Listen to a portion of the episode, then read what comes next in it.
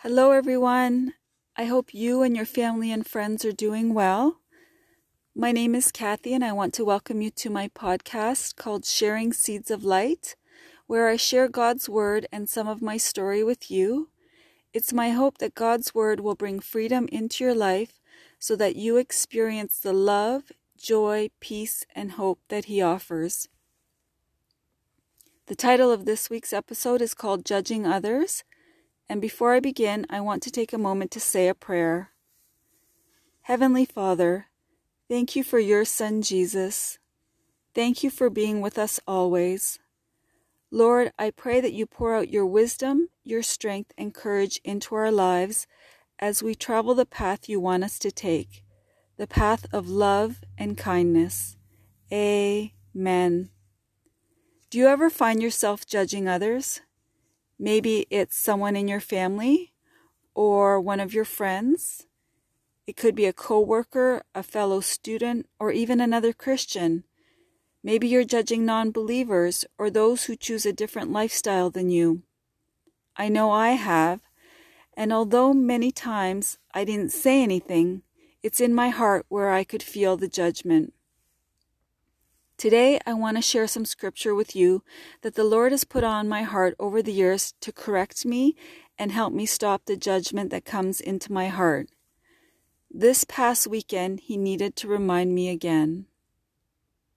So, we're going to start at the very most important part, and that is love, because it all begins with love. We're going to read from Matthew chapter 22, 37 to 39 and I'm going to start reading actually at verse 34.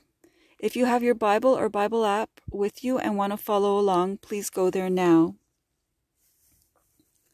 But when the Pharisees heard that he had silenced the Sadducees with his reply, they met together to question him again. One of them, an expert in religious law, tried to trap him with this question Teacher, which is the most important commandment in the law of Moses? Jesus replied, You must love the Lord your God with all your heart, all your soul, and all your mind. This is the first and greatest commandment. A second is equally important love your neighbor as yourself. The entire law and all the demands of the prophets are based on these two commandments. Amen. Next, we need to look at our hearts. And we need to go to Galatians 5 22 uh, uh, chapter 5, verse 22.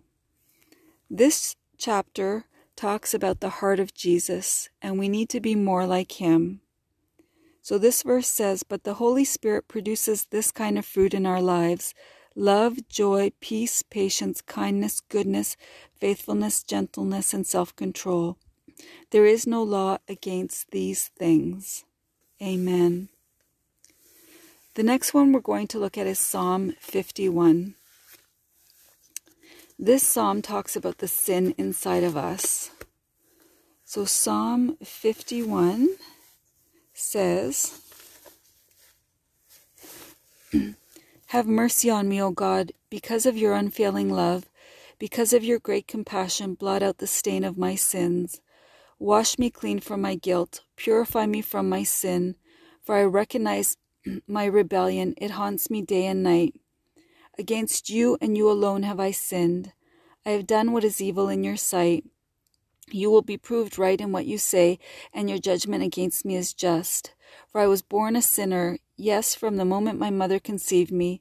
But you desire honesty from the womb, teaching me wisdom even there. Purify me from my sins, and I will be clean. Wash me, and I will be whiter than snow. Oh, give me back my joy again. You have broken me, now let me rejoice. Don't keep looking at my sins. Remove the stain of my guilt. Create in me a clean heart, O God. Renew a loyal spirit within me. Do not banish me from your presence, and don't take your Holy Spirit from me. Restore to me the joy of your salvation, and make me willing to obey you. Then I will teach your ways to rebels, and they will return to you. Forgive me for shedding blood, O God who saves. Then I will joyfully sing of your forgiveness. Unseal my lips, O Lord, that my mouth may praise you. You did not you do not desire a sacrifice, or I would offer one. You do not want a burnt offering. The sacrifice you desire is a broken spirit. You will not reject a broken and repentant heart, O God. Look with favor on Zion and help her. Rebuild the walls of Jerusalem. Then you will be pleased with sacrifices offered in the right spirit, with burnt offerings and whole burnt offerings. Then bulls will again be sacrificed on your altar. Amen. I want to point out that we need to turn to God and ask for forgiveness of our sins, and judging others is a sin.